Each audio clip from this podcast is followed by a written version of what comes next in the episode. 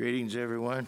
In the year 1789, when the government of the United States began to operate under the newly adopted Constitution, there have been periodic elections to select a president as head of the executive branch on the federal uh, level of the government and representatives to serve in the legislative branch.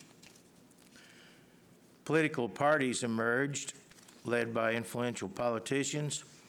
Implied in this system of government is an appeal by the various office holders or would be office holders to follow me. Those chosen to office write the laws, set the policies, and administer the government in line with their ideas of how the nation should be governed. Fortunately, the framers of the Constitution had the wisdom to limit the powers of government, ostensibly guaranteeing certain rights to the citizens that the government could not impinge on, such as freedom of speech, freedom of worship, and so forth. At times, those rights have been respected. On other occasions, they have been violated. Under slavery, for example, those enslaved had no rights to speak of. And since slavery was outlawed, however, after the Civil War, or toward the end of the Civil War, theoretically everyone was to have equal rights under the law, including individual freedoms recognized by the Constitution. Today, we live in a time when those who wield power over the country seek more and more aggressively to impose their views on its citizens with or against their will. Freedom of speech, freedom of religion, and other individual rights have rarely been less secure on a national scale in the United States than they are today because of the leaders the people, at least many of the people, have chosen to follow. Human beings are by nature social creatures in any organized, organized society, there have to be leaders, and there have to be those who follow. Most of us function in some way as leaders in certain situations and as followers in other uh, circumstances. But we all make choices in who to follow, or whom we follow, I should say, would be more grammatically correct. But we make choices in whom to follow and what to follow the leader or leaders you choose to follow can have far reaching consequences on your own welfare as the leaders of the nations. The leader of this nation or any other nation, the leaders it chooses to follow will, to a large extent, determine what happens in the country. So, whom should you follow? Whom should you follow? The Bible has a lot to say about leading and following, and the Bible is very specific in telling us whom to follow. The Bible says we are to follow God, and any other choices about this question of whom to follow are subordinate to that choice. In other words, we put God first before any, any other obligation. Either we are following God or we are not, and the choices we make determine the answer to that question. The title of this sermon is Follow God, and we will explore what the Bible has to say about this subject. Human beings, in some ways, are like sheep.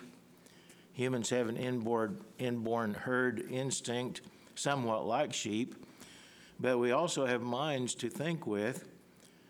We're given responsibilities and decisions to make in how we will behave. Even so, human beings often follow a certain path simply because other people are going along in that path. Not unlike sheep in some respects. Peer pressure, societal pressure, not infrequently is decisive in determining human behavior, the choices they make in whom or what to follow. Yet, the excuse everybody's doing it is no excuse as far as God is concerned. And when following a crowd leads to, to disaster, the fact that everyone did it won't save you.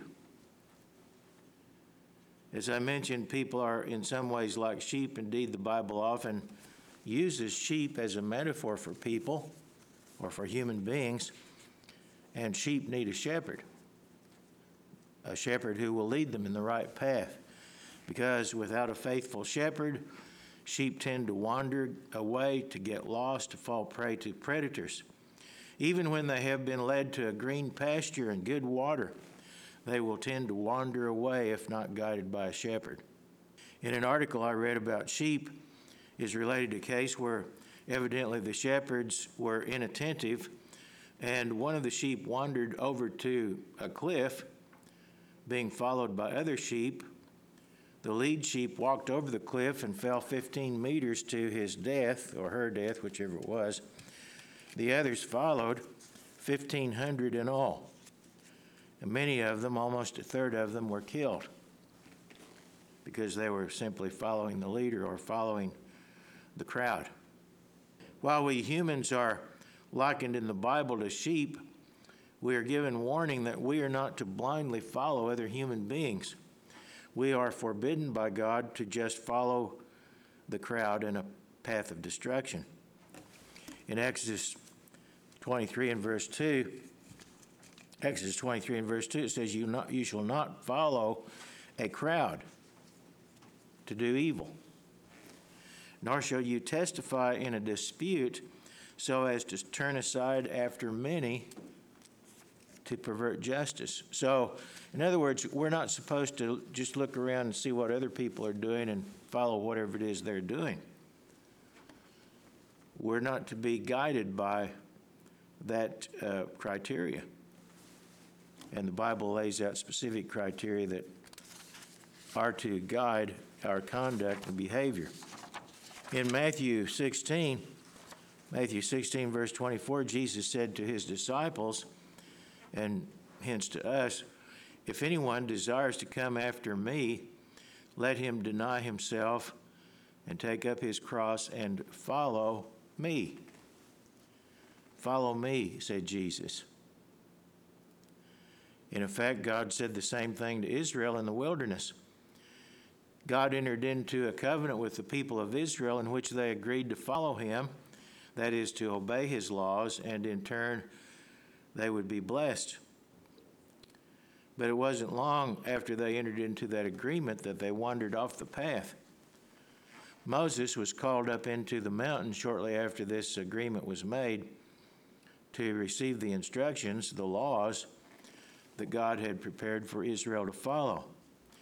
And so we read in Exodus 32, beginning with verse 1, Exodus 32 and verse 1, when the people saw that Moses delayed coming down from the mountain, the people gathered together to Aaron and said to him, Come, let us make gods that shall go before us. For as for this Moses, the man who brought us up out of the land of Egypt, we do not know what has become of him. Well, this was extremely short sighted and rather ridiculous, actually, because to begin with, God had revealed himself to them. It was God who brought them out of Egypt, not Moses.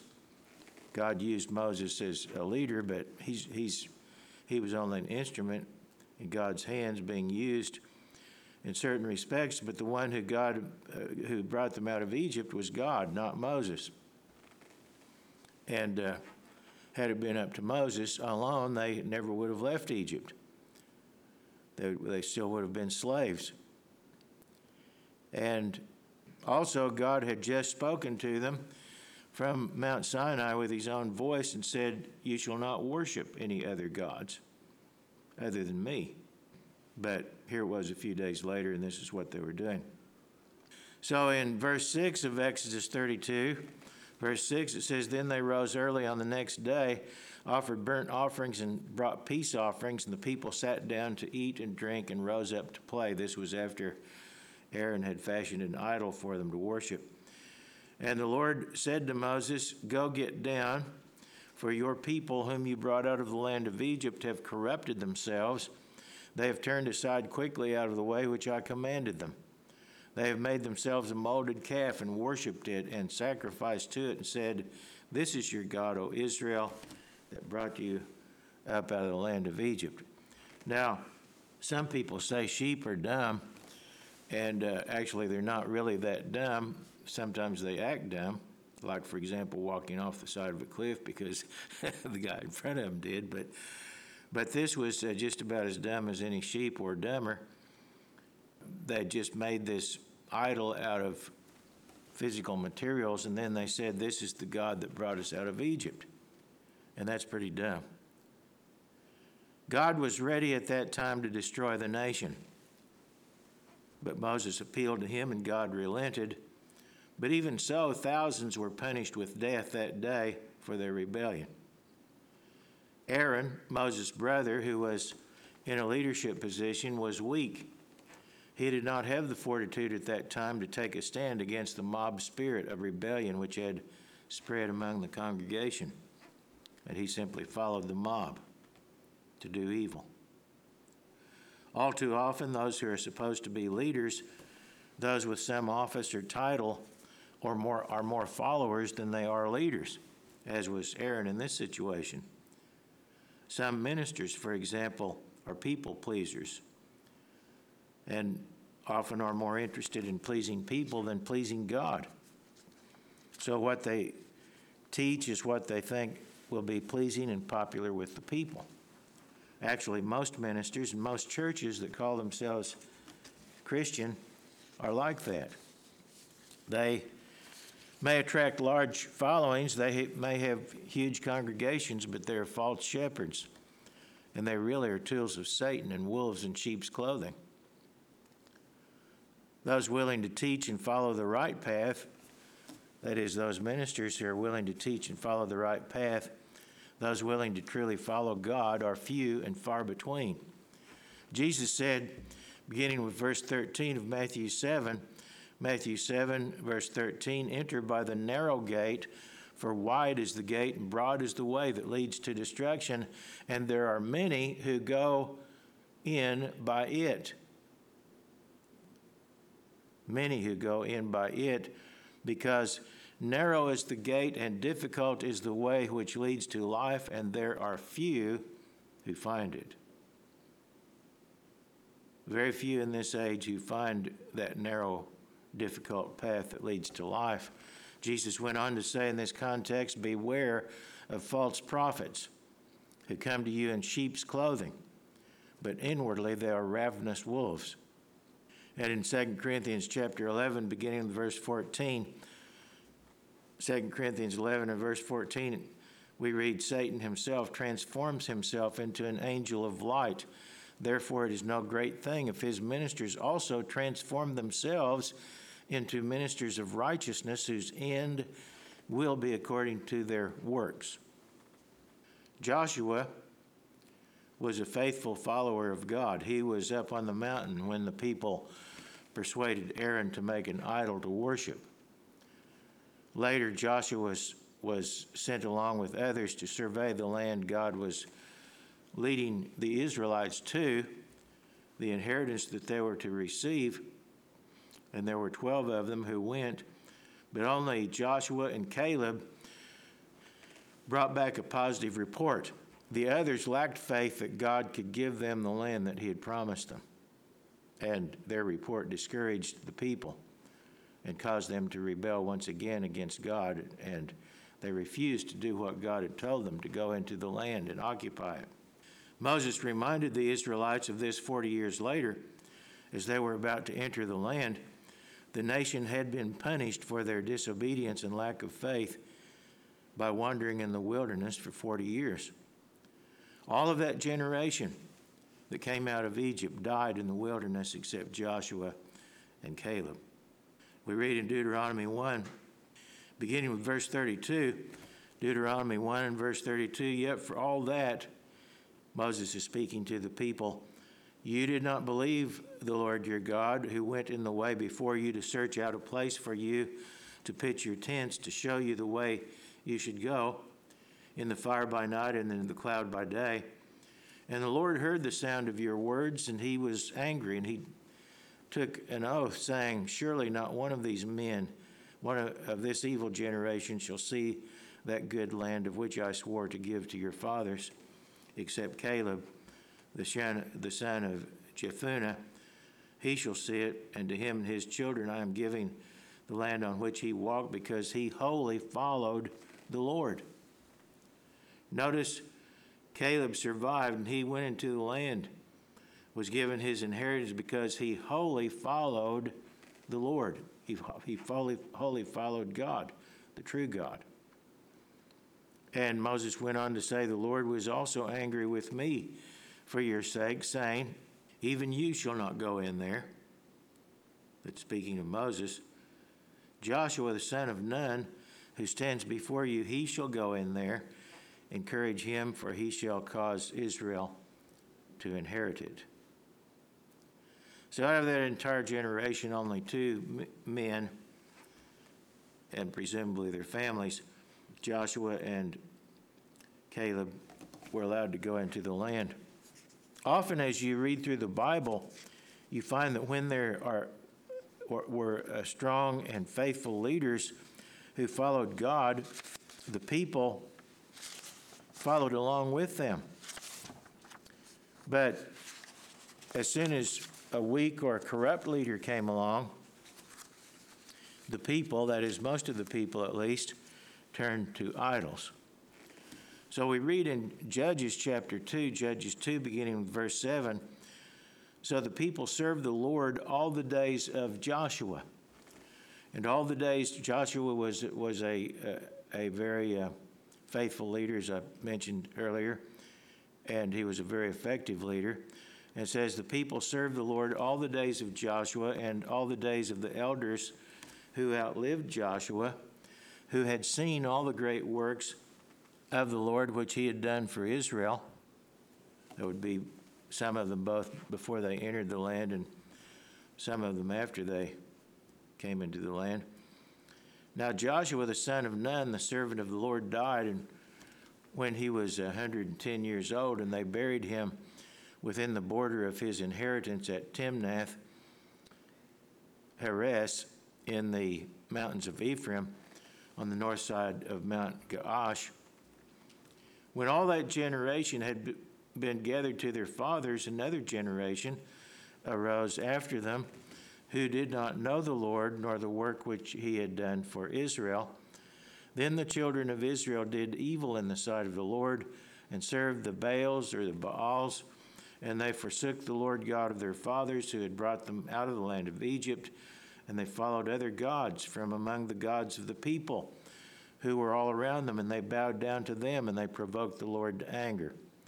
They forsook the Lord and served Baal and the Ashtoreths, and the anger of the Lord was hot against Israel. So he delivered them into the hands of plunderers who despoiled them and he sold them into the hands of their enemies all around, so that they could no longer stand before their enemies. Wherever they went out, the hand of the Lord was against them for calamity, as the Lord had said, and as the Lord had sworn to them. God had warned them this is what would happen if you forsake me. And they were greatly distressed. Nevertheless, the Lord raised up judges who delivered them out of the hand of those who plundered them Yet they would not listen to their judges, but they played the harlot with other gods and bowed down to them. They turned quickly from the way in which their fathers walked in obeying the commandments of the Lord. They did not do so. And when the Lord raised up judges for them, the Lord was with the judge and delivered them out of the hand of the enemies of their enemies all the days of the judge. For the Lord was moved to pity by their groaning because of those who oppressed them and harassed them. And it came to pass when the judge was dead that they reverted and behaved more corruptly than their fathers by following other gods to serve them and bow down to them. So it appears that each generation got worse as time went on after maybe a short period of reform. They did not cease from their own doings nor from their stubborn way. Then the anger of the Lord was hot against Israel, and he said, Because this nation has transgressed my covenant, which I commanded to their fathers, and has not heeded my voice. I also will no longer drive out before them any of the nations which Joshua left when he died, so that through them I may test Israel whether they will keep the ways of the Lord to walk in them as their fathers kept them or not. Therefore, the Lord left those nations without driving them out immediately, nor did he deliver, them into the hand of Joshua. So that was the story of Israel for several hundred years, how they kept uh, forsaking God. Occasionally, a, a righteous leader would come along, or at least somewhat righteous, and there would be a, a, a short-lived reform of sorts, and then they would fall right back into the same pattern of disbelief and disobedience and idolatry. Years ago, the Worldwide Church of God had grown to include nearly 150,000 members and millions of others who read the church's magazine called The Plain Truth.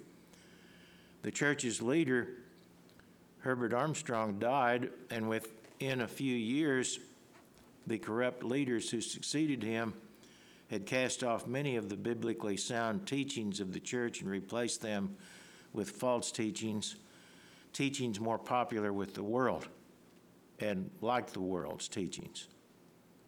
Some 90% of the members of that church followed along with the corruption and abandoned the true worship they had ostensibly committed themselves to. This happened very quickly. Mr. Armstrong probably would not have been surprised at this. Following is a commentary about this that I received by email years ago. It was written, dated March 21st, 1996, written by a man named Ken Burrell. And here's what he said in this email. The following is an excerpt from a sermon H.W.A. gave sometime in the early 1960s while doing a series on the World Tomorrow radio program on the book of Hebrews. It touches on the subject of apostasy within the church and why it happens and what we should do about it. Food for thought. This is verbatim from the audio tape, and then he quotes from this tape of a radio broadcast done by Mr. Armstrong in the early 60s. And so Mr. Armstrong said in this uh, program, next I wanted you to turn over here to Exodus 32 now, the first four verses. When the people saw that Moses delayed to come down out of the mount. Now, this is after the old covenant had been made, and Moses is up getting some of the laws from God on the mount. He was up there 40 days, and 40 nights. And what did the people do while Moses away from uh, while Moses was away from them 40 days? Just let God send a leader. People will follow the leader. They want to follow a man instead of following God. And they'll follow the man. And if a man is a man of God, they're following God because they follow the man. But just let that man go away about 40 days, and the people forget all about him, and they get back into their own ways again. My friends, most of you are like that. That's human nature. And my friends, listen, that's the thing you were put on this earth to overcome. That's the thing you were put here to eradicate out of your nature. Why don't you begin to really follow God? Now, Moses delayed to come down. Yes, God kept him up there for 40 days. Then the people gathered themselves together unto Aaron and said to him, Let it uh, uh, up, let us make gods. Make some idol gods, in other words. Make us gods which shall go before us.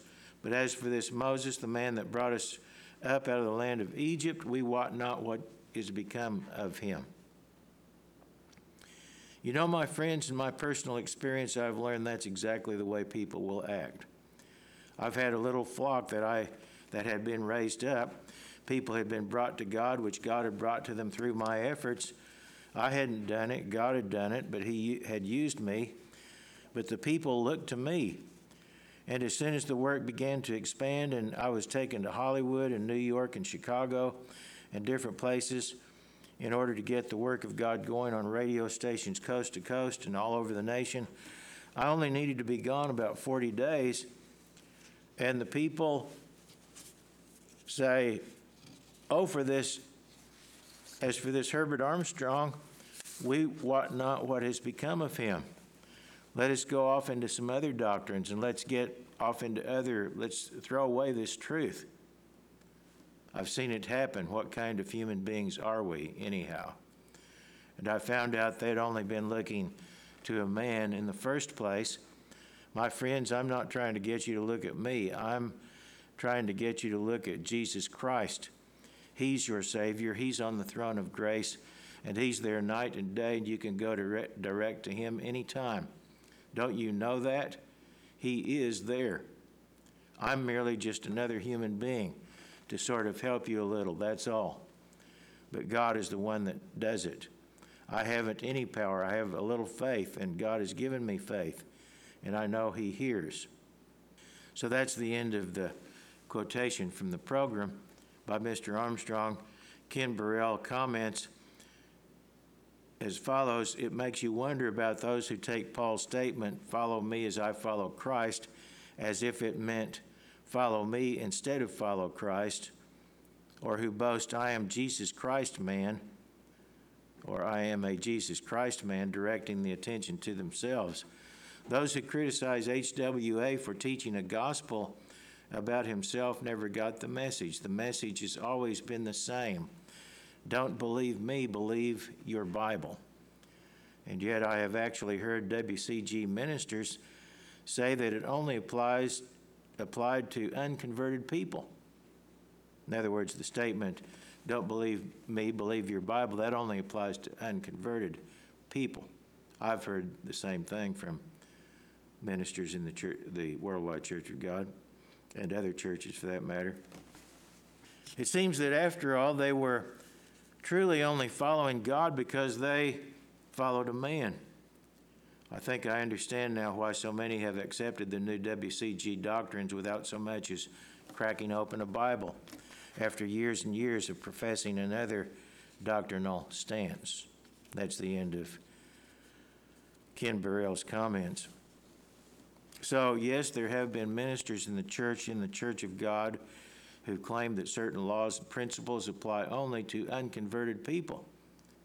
Now, I might ask, why would the admonition, don't believe me, believe your Bible, apply only to unconverted people who, by the very fact that they aren't converted, don't believe the Bible, as opposed to those who claim to be converted, who thus ostensibly do believe the Bible?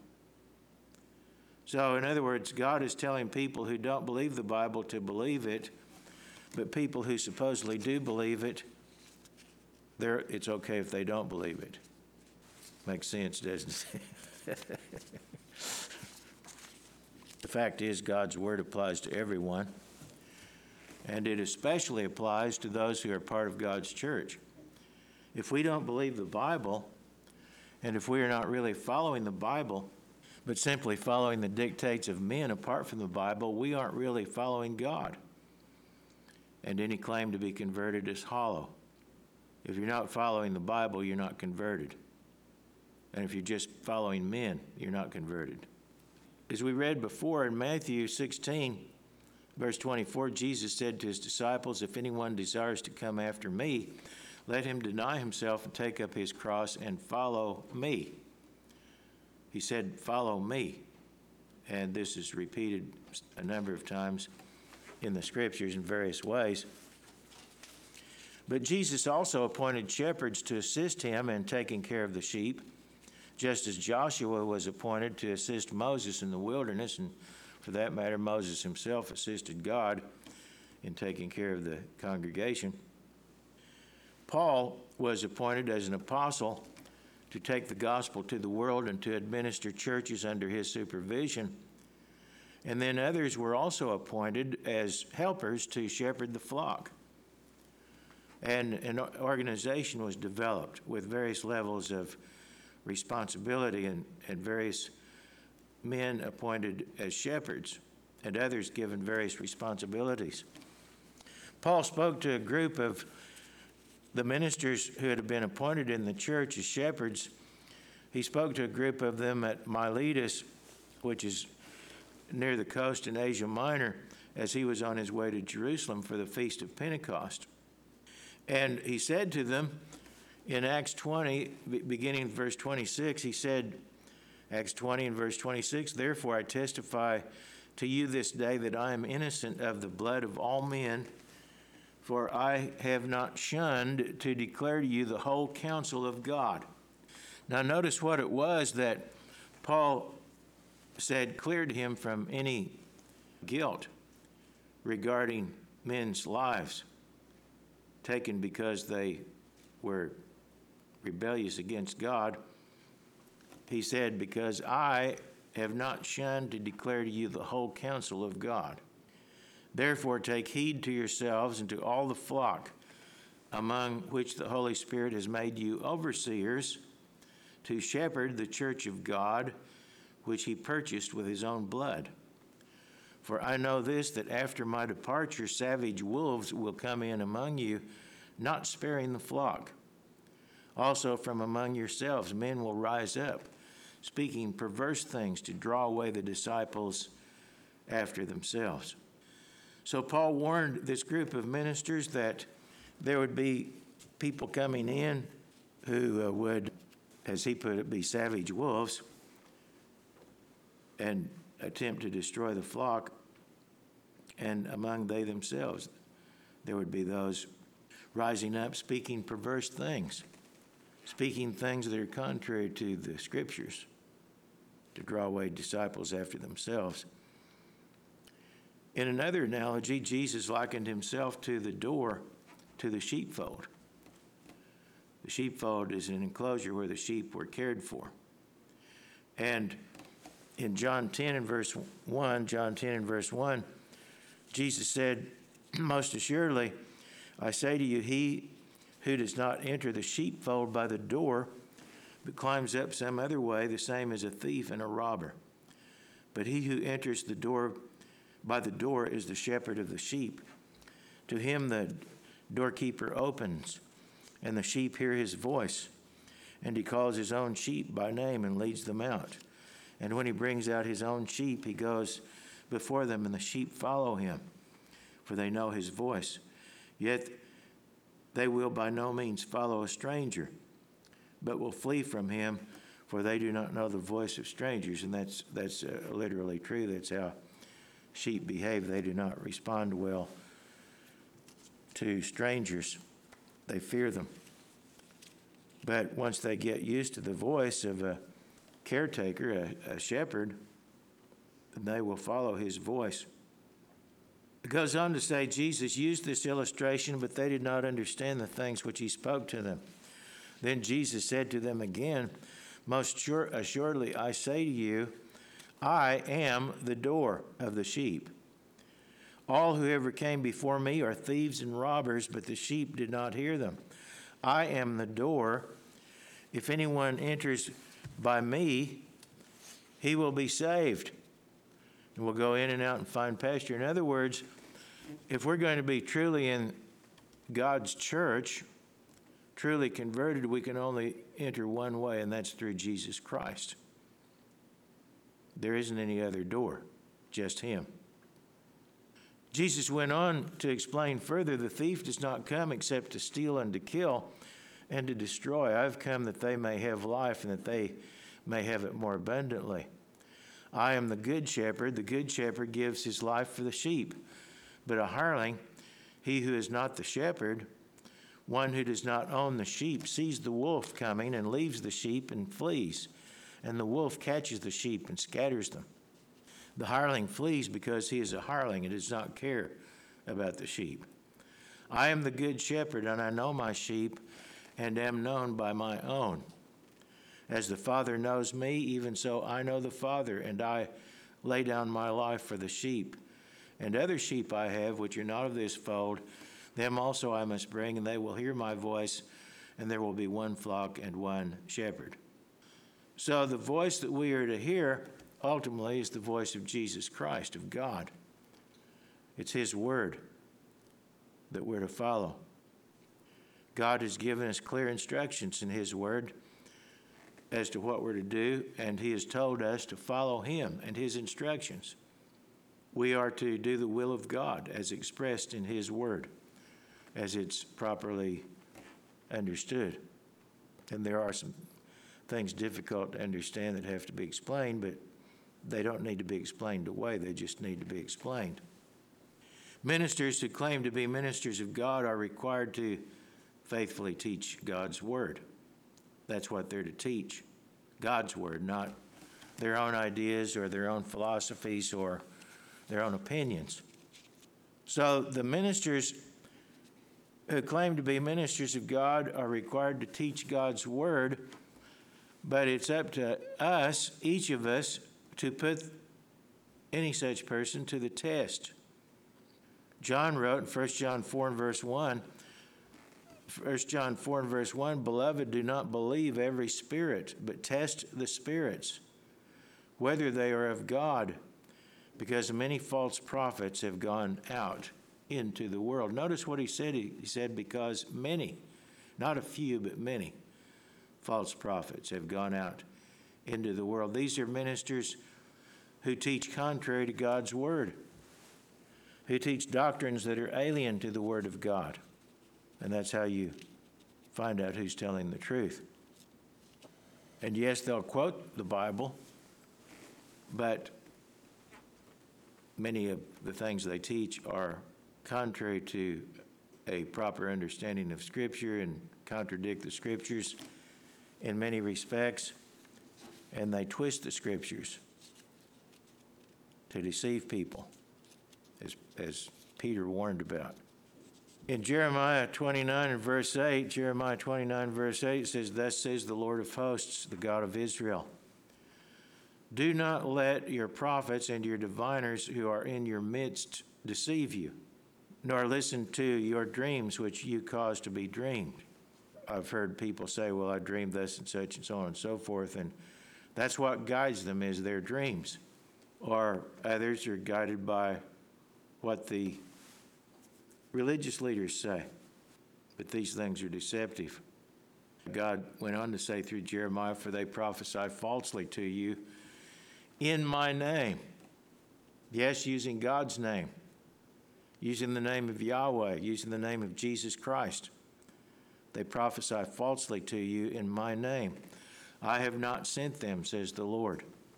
In Proverbs 14, verse 15, Proverbs 14, verse 15 says, The simple believes every word, but the prudent considers well his steps.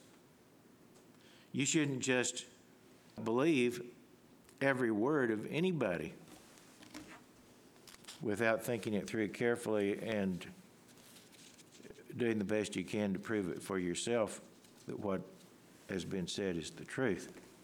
And I might say that in the world today, there's very little truth that's being told. Most everything you hear publicly taught on the news media, in the news media, by government, by religious leaders, the vast majority of it is false or twisted in some way.